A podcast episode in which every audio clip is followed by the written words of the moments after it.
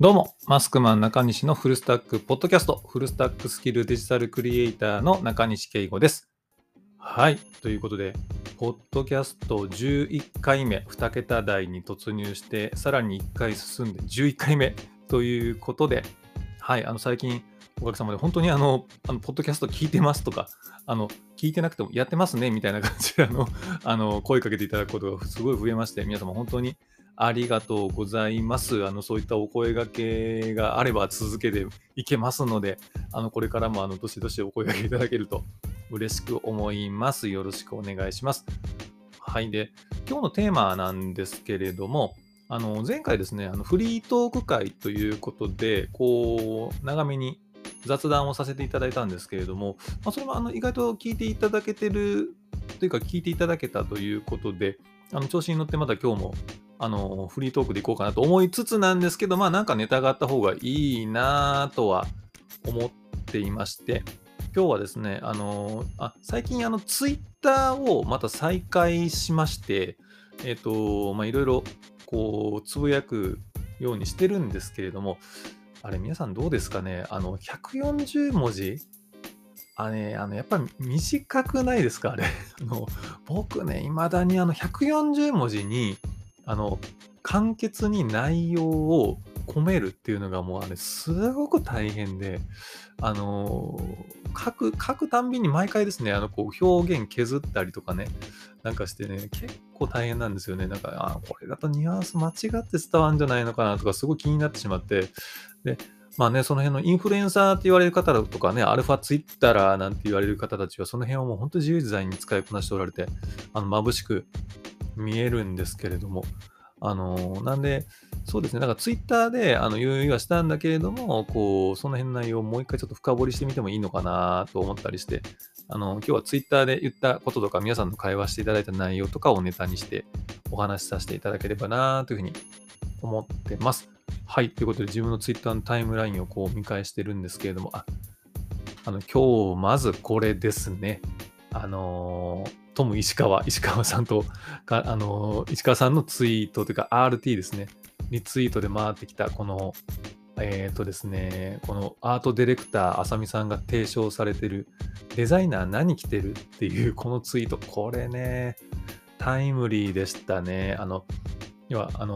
あさみさん、アートディレクターのあさみさん、有名な方ですけども、デザインできますって見えるように頑張ってる。メイクも含めてだけど、デザイナーのスタイリングは結構大事。ダサい服のデザイナーに頼みたくないっていうふうにおっしゃってるんですけど、これね、結構ね、これ僕もね、痛烈な批判だと思いつつも、もうそういうとこあるよなーっていうのはすごいね、そうなんですよ。ちょうど思ってたんですよ。石川さんなんかもね、なんかこう、反省してますみたいなことおっしゃってましたけど、要は、なんていうんだろうな、こう、やはりこう、デザインとか、そのクリエイティブをですね、こう、またなんかラジコになったラジコの通知多すぎますよね。それはまあいいや。デザインとかクリエイティブを、こう、発注するときに、やはり皆様が何を求められるか、やっぱデザイン性、クリエイティブ性の高さを求めておられるとは思うんですよね。そういうときに、自分自身をちゃんとしっかり、プロデュースできていない人に頼んで大丈夫なのか、世間であるじゃないですか、なんか北ナシュランじゃないですけど、なんかこう店の構えはそんなに一般的に言うような綺麗な店構えではないけれども、実際美味しいお店みたいなものっていうのなんかね、結構あったりして、結構そういう店に当たるとやったーみたいな感じに、なる気持ちも分かりつつなんですけど、僕もそういうの大好きなんですけど、ただやっぱりそうですよね。やっぱ美味しいお店って、やっぱりお店綺麗だと思うんですよ。建物がたとえ古かったとしても、テーブルの上をこうきっちりこう拭いてあるとか、コップはちゃんと曇りがないとか、そこのお客様がしっかりこう、なんですかね、こう接する部分っていうのはもう気を使ってられる店っていうのが、やっぱ基本的には、食事も美味しい食事が食べられるんじゃないかなっていうふうな印象があるんですね。それと同じでデザイナーもなんかいいものを作ってらっしゃる方って、僕のこれあくまで僕調べ、中西調べなんですけれども、やっぱりおしゃれな方が多いんじゃないかなというふうに思いますね。でも例を出すとパッと頭に思い浮かぶのが、こんなに人の名前パンパン出してていいのかなと思うんですけど、大島正幸さん、クリエイター、僕イケてるクリエイター、最近イケてるクリエイター誰ですかっていうふうに質問されたら、大体3名ぐらい挙げるとき、必ず大島さんの名前、いや、イケてますよねって大体出すんですけど、質問されると。やっぱりこうね、イケてますよね。作っておられるものも、もちろんこう、モーションデザインともに素晴らしいし、ご本人お会いしてもね、なんかこう、やっぱりイケメンなんですよ、いわゆるイケメンなんですよ。かっこいい。なんて言うんだろうな、ご本人特にね、そういうね、こう、気張ってらっしゃる様子とか全くないんですけれども、こう、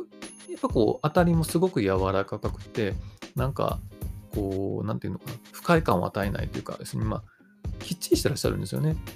で、やっぱり作ってらっしゃるものと、やっぱりお人柄みたいなものが、こう、ニアリーイコールというか、あ、こういう人にお願いしたいなと思うような、こう、佇まいをされている。それはすごく大事じゃないかなとは思うんですよね。で、やっぱ腕が大事じゃないかと。実質的にやっぱ腕が大事で、そういった腕が良ければいいじゃないかっていう意見も、それはそれでわかるんですよね。実際対面が少なくてスキルを発揮する人っていうのももちろんいらっしゃいますんで、全てにおいてそうっていうわけでは僕ももちろんそうは思ってないんですけれども、少なくともお客様であったりとか発注主の方に第一で当たる立場の、ディレクターであったりとかで、フリーでやられているデザイナーさんだったらご自身で打ち合わせなんかもね行かれるかと思いますので、そういう時に最低限のコミナリっていうのをやったらいいんじゃないかな、やってた方がいいんじゃないのかなとは思いますね。特に僕なんかもそうですけど、やっぱね最近は清潔感はすごく大事にしないといけないなというふうに、コロナ禍に入って人に直接ねお会いする機会も減ってるじゃないですか。だからこそ気をつけようと思ったのが、油断しないようにこう散髪に行く機会を以前はちょっと2、3ヶ月に1回って感じだったんですよね。こうそんなにもともとショートカットなので、ある程度伸びたなと思ったら、こうこうなんていうんですかね、こうヘアメイクがちょっとしづらくなってきたら行くぐらいにしたんですけど、逆になんかコロナ禍に入って、しばらくはねもちろん自粛してたんですけど、あるタイミングからきっちりやっぱり逆にした方がいいなと思って、定期的に行く回数を増やしたりして、今は月に1回必ず日を決めていくようにしていたりだったりとか、すごいですね、この年になってなんですけど美容液つき始めましたね。遅いんじゃないかって気もなくはないですけど、いや始めるのにいつ遅いもないだろうと思って、奥さんに聞いて、美容液と乳液どんなの買ったらいいのみたいなとこをこう質問してですね、するようになりましたね。多少効果が出てればいいんですけどね。で、はい、なんでこう、特にこういった対面で人にお会いする機会が以前より少なくなっている昨今だからこそ、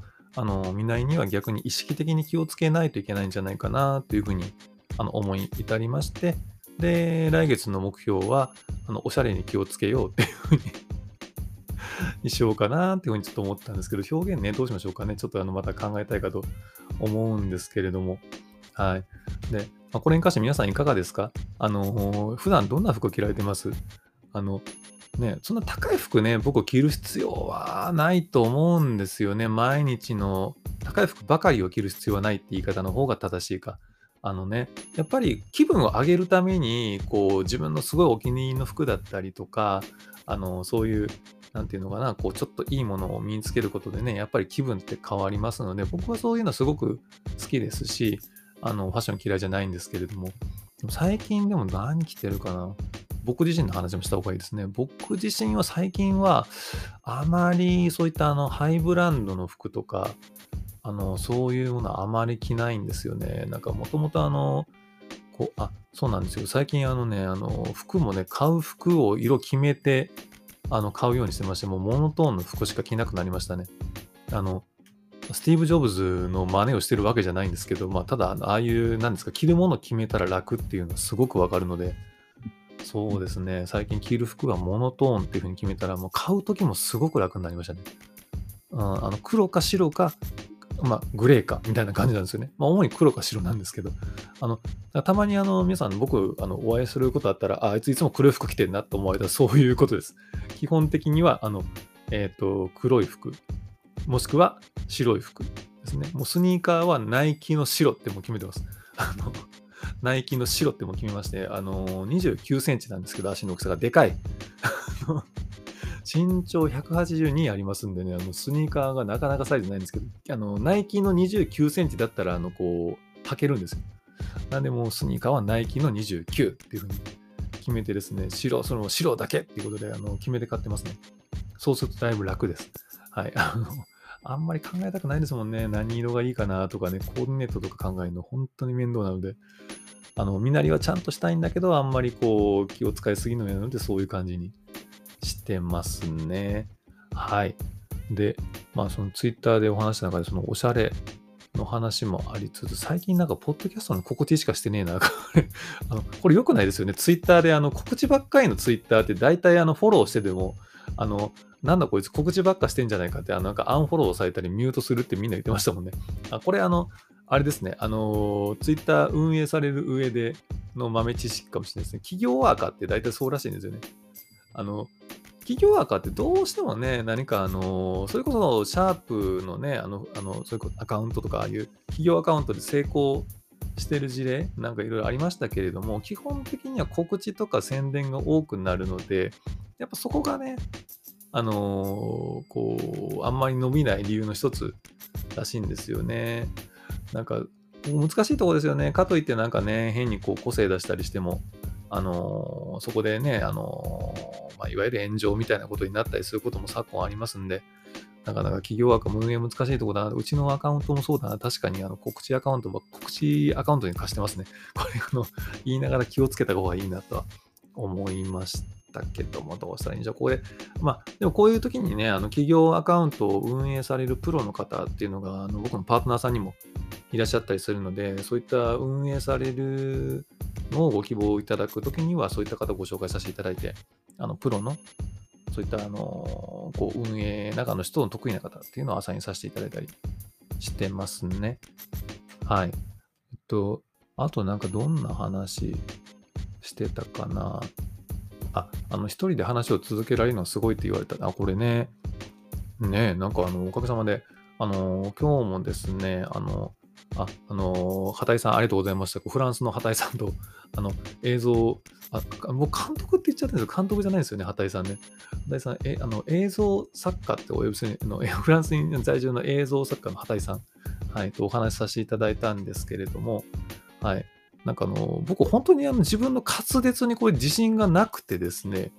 こう録音した声を自分で聞いたときに、こいつ何話してんだっていうぐらい聞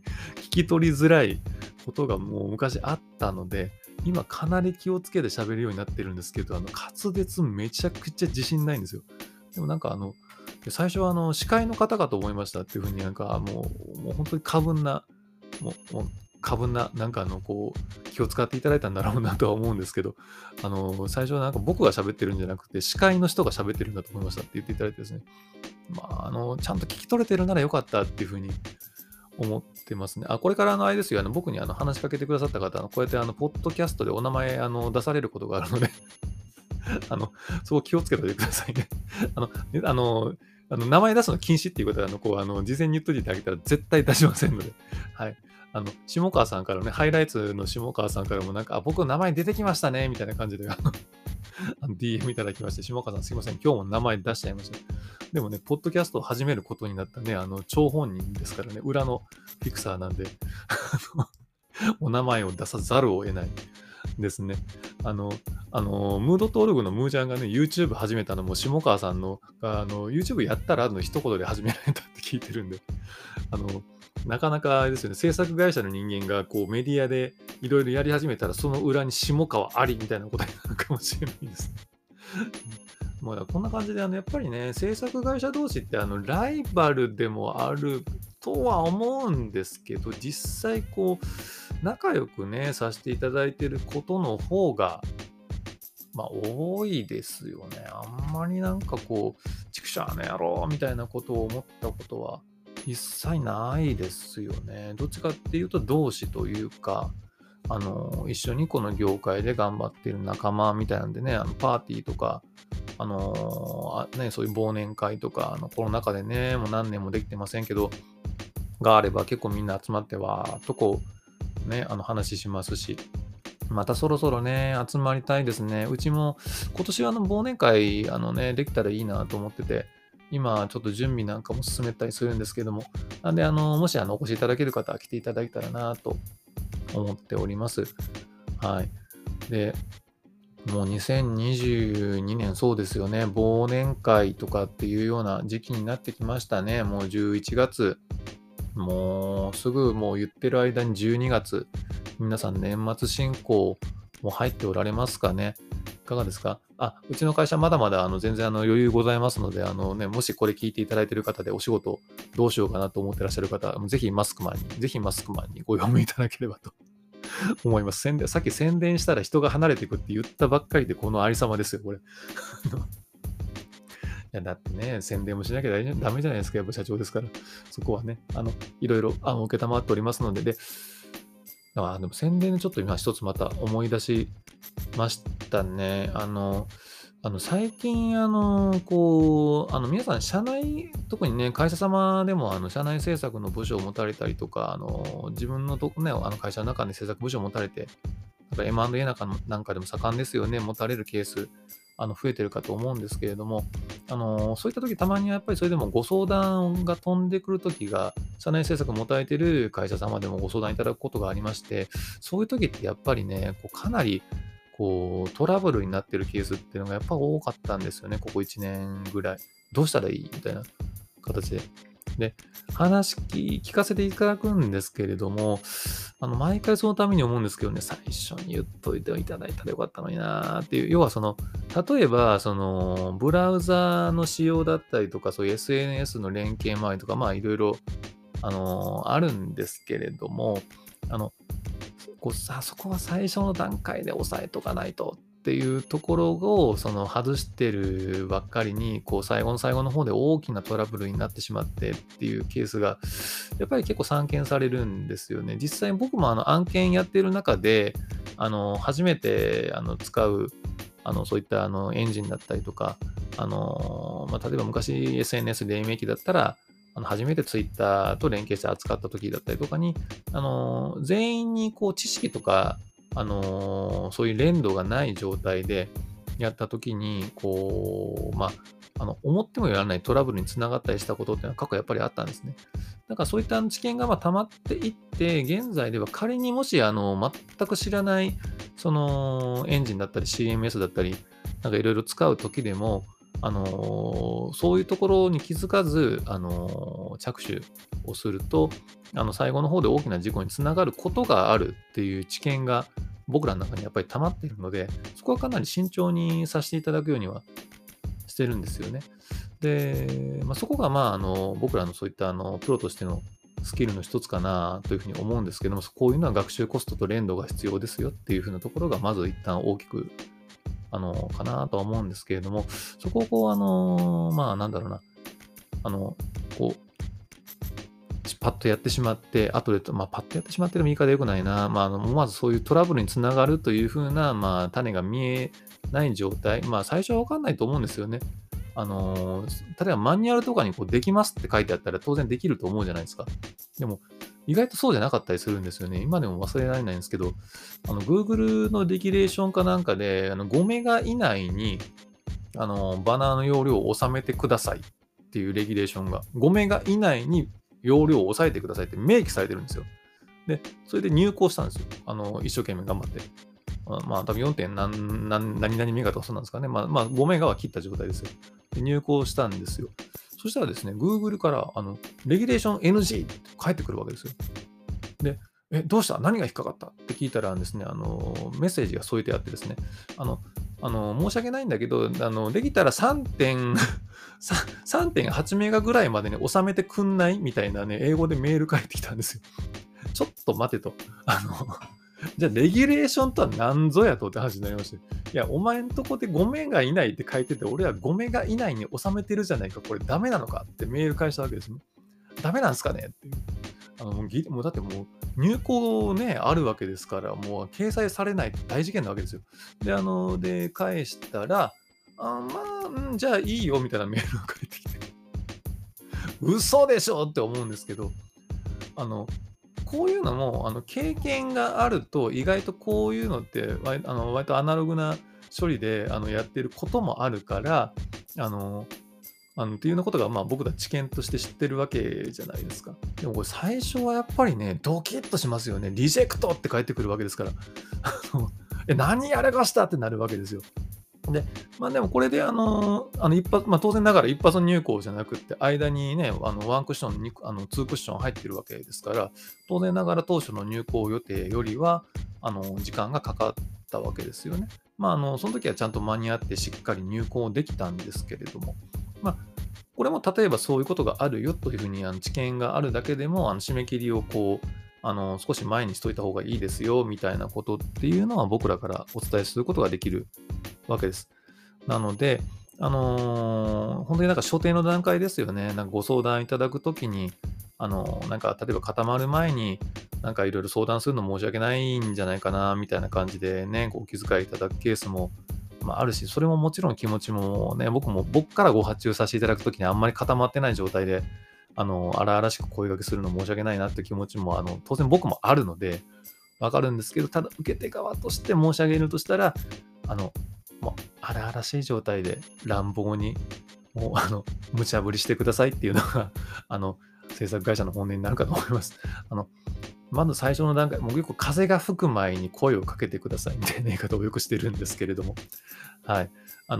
風が吹く前に荒々しいカオスな状態でもうどんどんガンガン無茶ぶりしてください。そのために僕らみたいな人間がいます。はい、相談いただけたら嬉しいです。はい、ということで今日も20分超えフリーで喋ってますね。で、これ頭の方で言ったかなこれ。ちょっと。2回目だったらすいません。今日これマイク変えてですね、例のファーストテイクで使うみたいな、こういう、なんていうんですか、マイクの前にネットついたやつ、これ使ってるんですけど、どうですか？さっき何回かこう笑ってパフパフみたいな感じで息が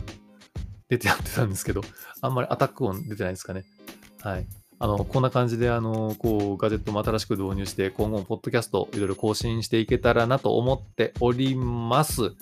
はい。それでは、今日のポッドキャストここまでで、また次回に回したいかと思っております。はい、マスクマン中西のフルスタックポッドキャスト、フルスタックスキルデジタルクリエイターの中西恵子でした。それではまた。